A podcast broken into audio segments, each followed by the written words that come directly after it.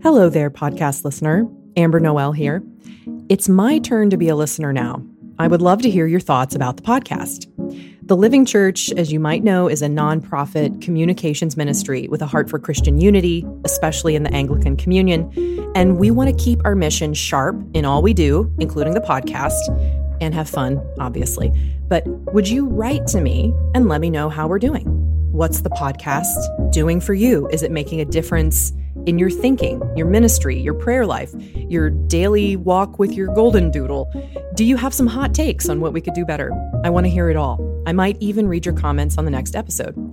There are so many great podcasts out there. I want to do more of what the Living Church is here to do and less of what it's not. So there are two things you can do to help. First, make sure you're following us from a podcast platform, Apple Podcasts, Spotify. Find us on the page and click follow. The second thing you can do is email me, ambernoel at livingchurch dot org.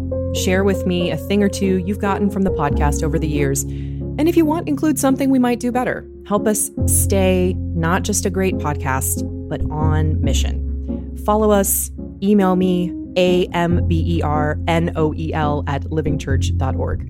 I can't wait to hear from you.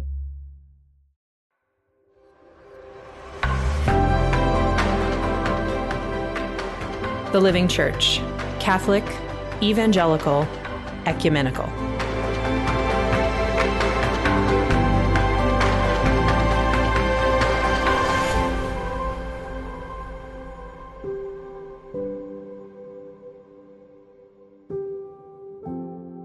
Today's podcast episode is the story of a prayer. It's also the story of crises and trouble in the church. The history of this particular prayer from a troubled Britain and Europe over the centuries, Father Mark Michael argues, feels so keenly useful now. And its origins go back to King Egbert of England, but the heart of the prayer goes back to King David, to the psalmist, to one who has cried to God for help that only God can give. Father Mark is the editor of The Living Church and rector of Saint Francis Church, Potomac, Maryland, and he reflects here on this particular English prayer and its evolution, and especially on its central cry, Son of David, have mercy. Why is it that when we ask desperate help of God, we call his son the Son of David? Father Mark unpacks this in his essay, and then, of course, what's left to do after talking about a prayer, but just to pray it.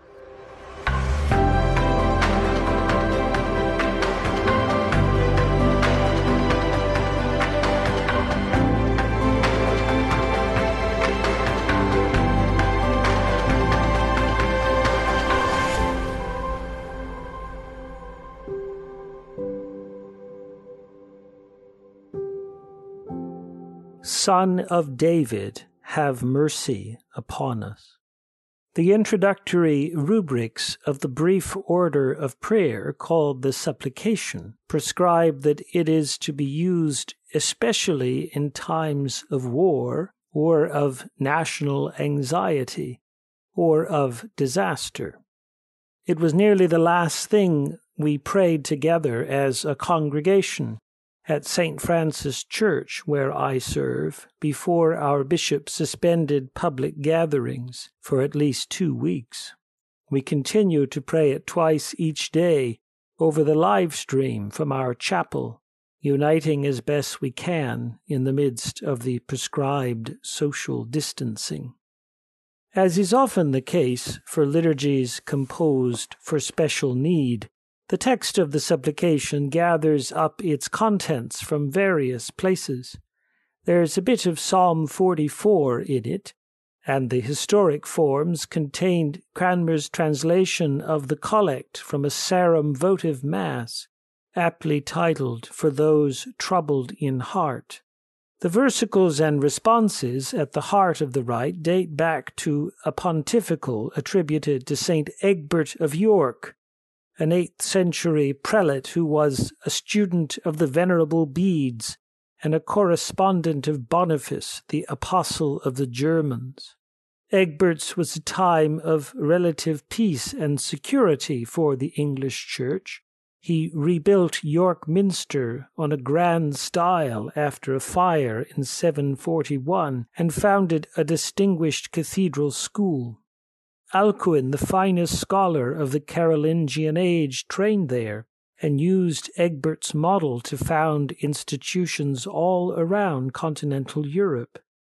Most of the pontifical's surviving liturgies, though, seem to come from the troubled centuries after Egbert's death. The Christians of the region then faced repeated attacks from the pagan Northmen, who destroyed many of their great monasteries and sacked Egbert's cathedral multiple times. Though the supplication was associated with wartime in the Tudor period, its versicles and responses were first written for the pontifical's liturgy for the consecration of a church. The petitions are almost unrestrained for Anglican liturgy, full of emotional intensity and urgency. "From our enemies defend us, O Christ," they begin. "Graciously behold our afflictions," the congregation replies. The final response is especially earnest, almost desperate. "Graciously hear us, O Christ, graciously hear us, O Lord Christ."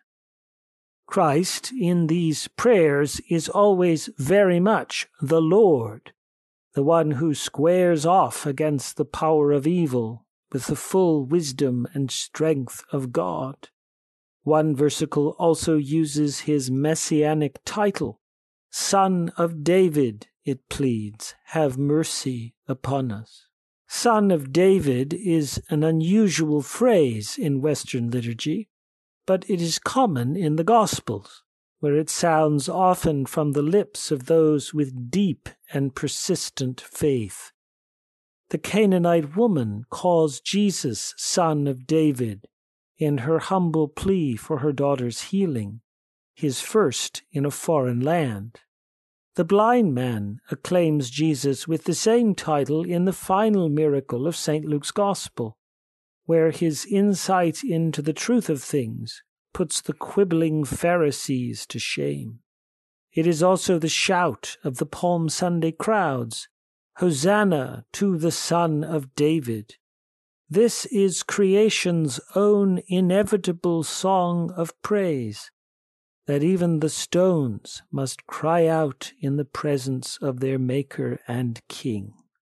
The stones, you could say, still do proclaim it. There are a handful of Anglo-Saxon churches in northern England.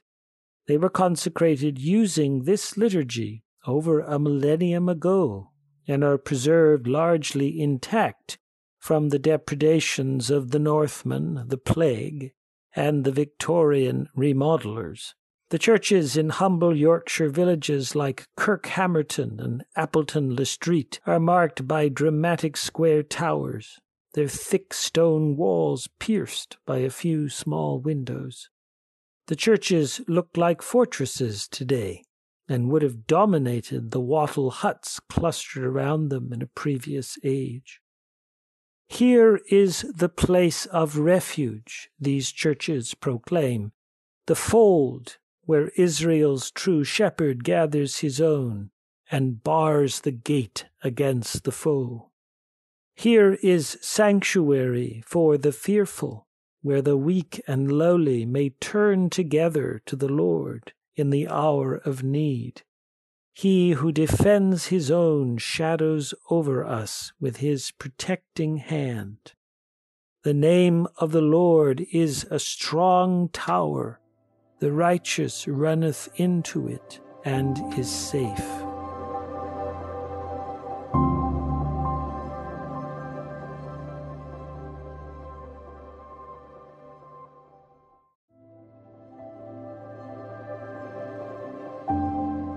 The diocese in which I serve was the first to close the door of its churches in the midst of the current pandemic.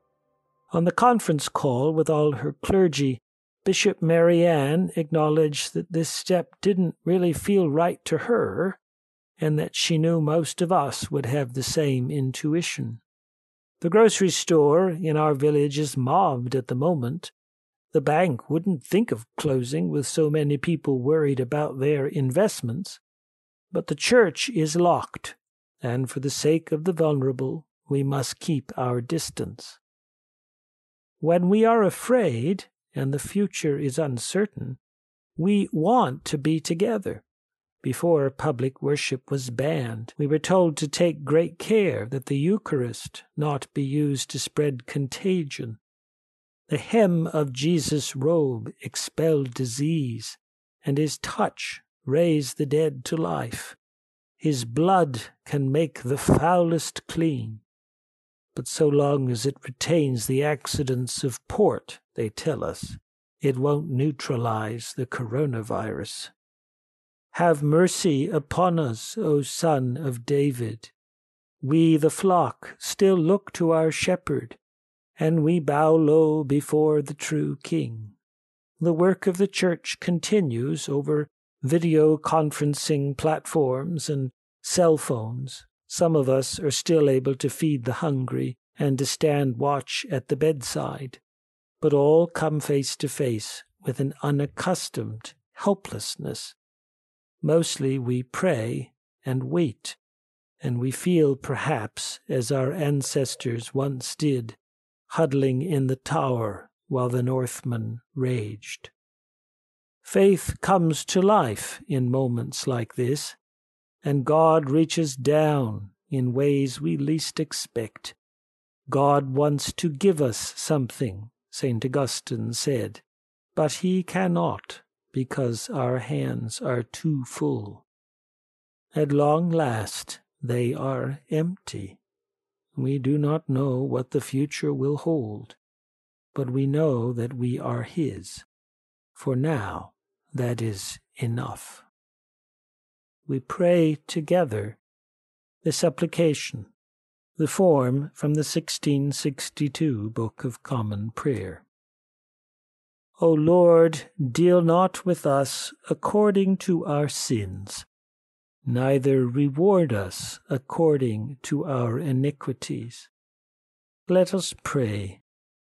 O God, merciful Father, that despisest not the sighing of a contrite heart, nor the desire of such as be sorrowful.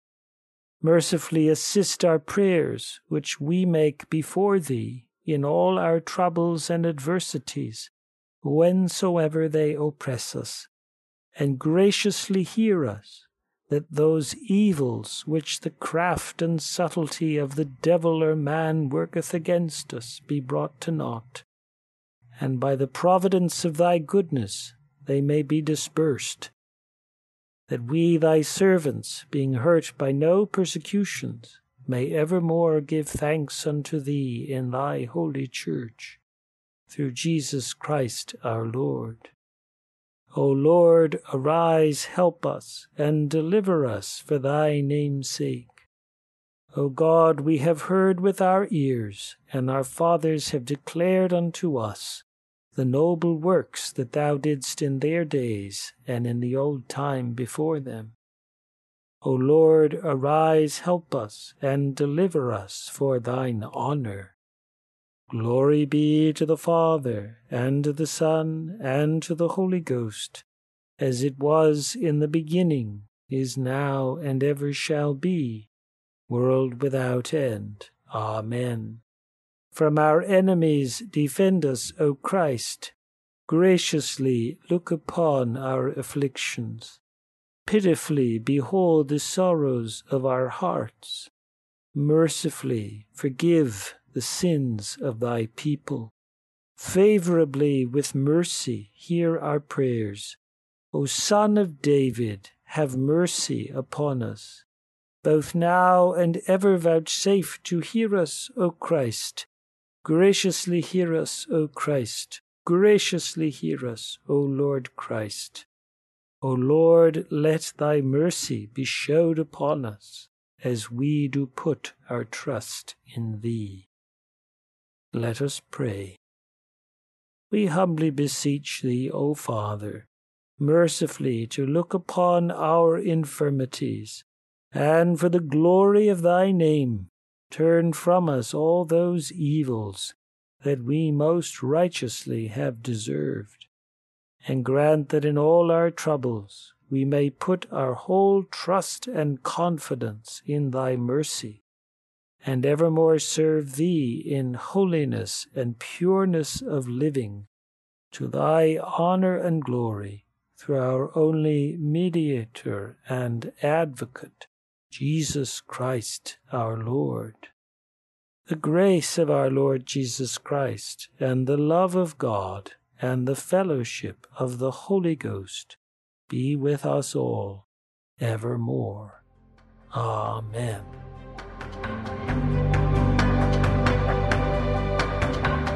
Thanks for tuning in to the Living Church Podcast, a ministry of the Living Church Institute. If you'd like to support this podcast, you can find a link in the show notes that will allow you to give so we can continue to make these episodes. Look for more episodes coming soon on Apple Podcasts, Spotify, or wherever you get your podcasts these days. You can also connect with us on Facebook, Twitter, our website, living church dot org, or on our award-winning blog, Covenant, at livingchurch.org forward slash covenant. I'm Amber Noel, your host, and I've been glad to be with you. Peace.